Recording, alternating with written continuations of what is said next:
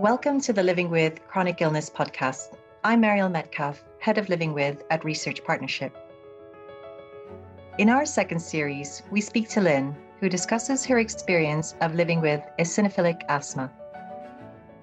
In this episode, we speak to Lynn about her diagnosis. We hope you find this podcast of value, and if you want to find out more, please visit researchpartnership.com forward slash living with.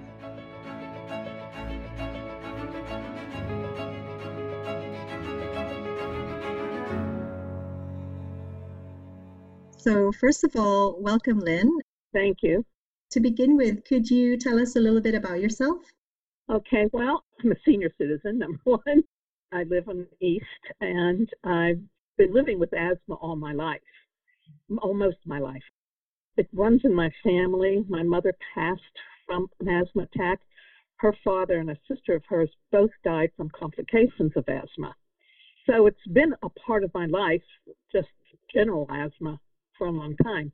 What I have found is most general practitioners and even a lot of doctors do not understand asthma. That's what really created a lot of my problems. I mean, helped me to get worse. I was always diagnosed with sinus infection that ended up as bronchitis. That's what mm-hmm. I was treated for. Okay. And nobody said to me, go see a specialist or anything like that. It was just my general practitioner, who really I loved. It wasn't a problem. But uh, I don't think he understood it either. But what they did was he offered me, you know, here's an inhaler and here is a pill. He gave me Singulair and Advair as an inhaler, and that's what I was using. And it really didn't make any difference for me. I still was having these bad bouts. I would end up in the ER sometimes as a matter of fact, one time was so bad that they admitted me for having a heart attack. Oh my goodness. And I, I know, I kept saying to them, I'm not having a heart attack. We believe you are having one. I was there for eight hours. They kept taking blood. They did EKGs. They did x ray. And I said to them, Am I having a heart attack? Did any of my tests show that? No, but we believe you're having a heart attack. Wow. when was that, Lynn? That was probably six, seven years ago. I was there for eight hours and they had me in one of those wonderful hospital gowns with an opening in the back, sitting in the waiting room. After eight hours of this, I finally just started yelling at everybody. I told them I wanted breathing treatment and I was leaving. So nobody was happy with me. I had to sign a million documents saying I wouldn't hold the hospital responsible for anything that oh happened. Oh my goodness. And, uh, and I walked out. And I just lived with this. The doctors would put me on steroids and they put me on antibiotics. And, you know, it cleared up somewhat, but I never got better. About four and a half years ago, I was really, really bad. I could not breathe. I was in bed. I could not get out of bed. I was so sick. And my PCP told me to go see an ENT. I went to the ENT. They did a scan of my head, and he said, Your sinuses are fine. You're not having sinus issues. This is what I had been treated for all wow. this time. Yeah. So he said to me, Have you ever been to an allergist? And I said, No. And he said, I want you to see an allergist who's also an asthma specialist. And I found this wonderful man. I just adore him. I, I literally thought I was dying at this point. Wow. I watched my mother die from this. And I thought, this is it. I am dying too. And uh, this man, I can't say enough about him he realized right away what my problem was. We did the allergy test, and he found out, you know, what I was allergic to. I started getting the injections for it, but it still never went away. I was still on steroids. I was still on antibiotics, and mm. we started trying different inhalers. Yeah. And what I also discovered was that not that inhalers are bad, but they work different on different people. Could I ask you? So this is when you were, you know, referred to the allergist about four four and a half years ago, and still right. when you're taking these treatments at this point, you were not yet diagnosed with eosinophilic asthma. No, he sent me for blood work, and that's when they discovered that I had eosinophilic asthma. Oh, I see. Okay. So how? I mean, how did that feel? Because it sounds like you were suffering for quite a long time. No one really knew mm. what you right. had. How did that feel at that time going through this process? Yeah, well, at this point, I I still thought I was dying. I Mm. mean, I would sit in my doctor's office and I would cry and I'd say, This is it, I'm dying, just like my mother died. And so this is when he put me on a biologic uh, Hmm. injection. And again, you know, different medications work differently for different people. And I'm still trying uh, different inhalers Okay. because some of them just literally knocked me out. I would use it and I would just basically collapse from exhaustion. It was a uh, process. We are going to talk about treatments in another session, but I, I just wanted to revisit again the time that you were, I guess, diagnosed, because I know that we've actually interviewed other people who live with eosinophilic asthma.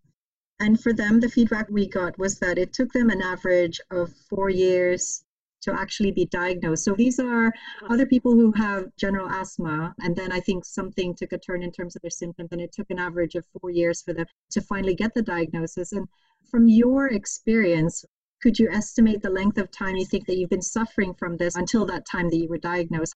How long do you estimate that? Oh, it, it actually it was years, probably 20 years. I mean, it was just my PCP who was diagnosing me, just a sinus infection and turning into bronchitis. So that's a long time. I mean, I guess it's it's really hard to fathom because if you've been suffering for 20 years, not knowing, and I mean, was going to the ER or to hospital, I don't want to say normal thing, but did that happen more than once? Yes, it did.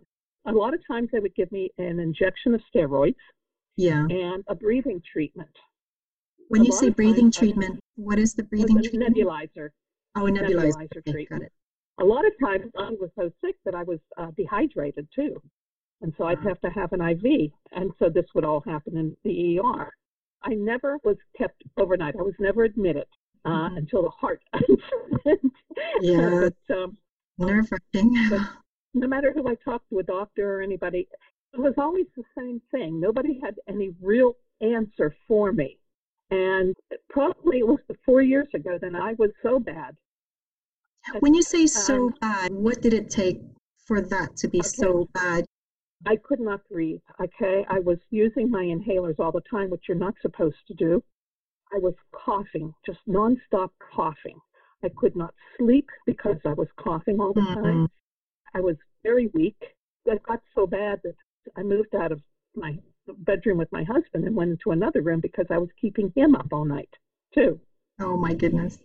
Luckily, I was retired at that point and I wasn't missing work, but I, you know, I was still working, it would have been a major problem for me Mm. because uh, this went on for maybe about nine months that I was still having all these issues. Wow. One of the problems I had was I'm not a wheezer. Okay. Mm. Doctors would always say to me, but you're not wheezing. And not everybody wheezes with So, asthma. what, did they use that as a way to see whether it was really serious or not? When they're saying, "Oh, you're not, you're not wheezing." Yes, uh huh. I mean, that's Uh. what they, it wasn't serious because I wasn't wheezing. And, but it was. But you so- couldn't breathe. I, I know. And one of the things too is it infected my lungs. You know, I couldn't talk. Mm. I had no voice. I had birds from the asthma. You know, uh, acid reflux, very bad. And I mean, I would be on steroids for months and months at a time when these things happened to me. To say it was difficult for everybody, for my husband to deal with me, he didn't know how to make me comfortable yeah. you know and i asked i was on the internet i bought a pillow that would raise me up so that i didn't have to sleep flat Mm. you know all kinds of things. I bought the humidifiers. I bought all air cleaners you know anything to make me feel better. And it got to the point where nothing made me feel better. So, at that point, then, when your allergist gave you the diagnosis, what did he or she actually say? How did they describe it to you? my mind wasn't working at that time either. You're fogged up too okay? And you, it's Mm. difficult to concentrate and they just said that your body has these things called eosinophils. And what they do is they attack your immune system white cells. And he says what we have to do is we have to get them down. That's how he explained it to me. I understand. You you were kind of in a state at that point. Did you go back after that to look it up further to understand more about it, or was that information enough for you? Well at that point that was enough for me and i'm not sure that i could have spelled a eosinophilic at that time uh, Yeah, that was enough for me at that point. But you know, he held my hand. He saw me every week. I mean, he was calling me at home because wow. he was worried about me too. Yeah. So he basically identified it for you. Were you immediately put on treatment at that point once he said we need to get this down? Here, here's the, the well, treatment. the treatment is expensive. Mm. And we had to go through process of getting me approved for it because what I'm on is $3,000 a shot, an injection. So we had to go I, through that also. That's incredible. Okay, I will go through how you came to be prescribed that. But I think we're trying to understand how this condition is being described to people suffering from it. It is quite technical sometimes. So when you said that was enough for you at diagnosis, you didn't have to look for any further information. Looking back now at that entire process of diagnosis, was there anything that you wish could have been improved to make the process easier? Anything that they could have provided to you, whoever that may be? So, how, how could that whole thing have been improved overall? Probably something written on eosinophilic asthma, because you leave there and you can't, like I said, you can't even spell it to look it up. I got more information when he was going to go with the biologic, but I'm not sure that I would have understood it at all anyway, because actually it was like I was in a zombie state. You hmm. know, I was just existing. I wasn't living, I was existing. Yes, no, I just was there anyone with you during that diagnosis? Did you have support at that time or anything like that? Um, no, not really. I didn't. It's just me and my husband, and he actually has dementia. So it was just me, myself, and I. That's all. Yeah. Looking back at that process, aside from the information the doctor told you or your allergist told you, anything else that you think, I wish they did that, or I wish this happened sooner, or anything like that that could have improved it overall? Well, probably somebody advising me to see the specialist probably mm. would have been wonderful. That's why I say doctors don't know enough about asthma to really help you get through it. And you have to be your own advocate too, believe me. That's one thing I found. When you say you have to be your own advocate, what do you mean by that? Just the initial approval for mm-hmm. the medication.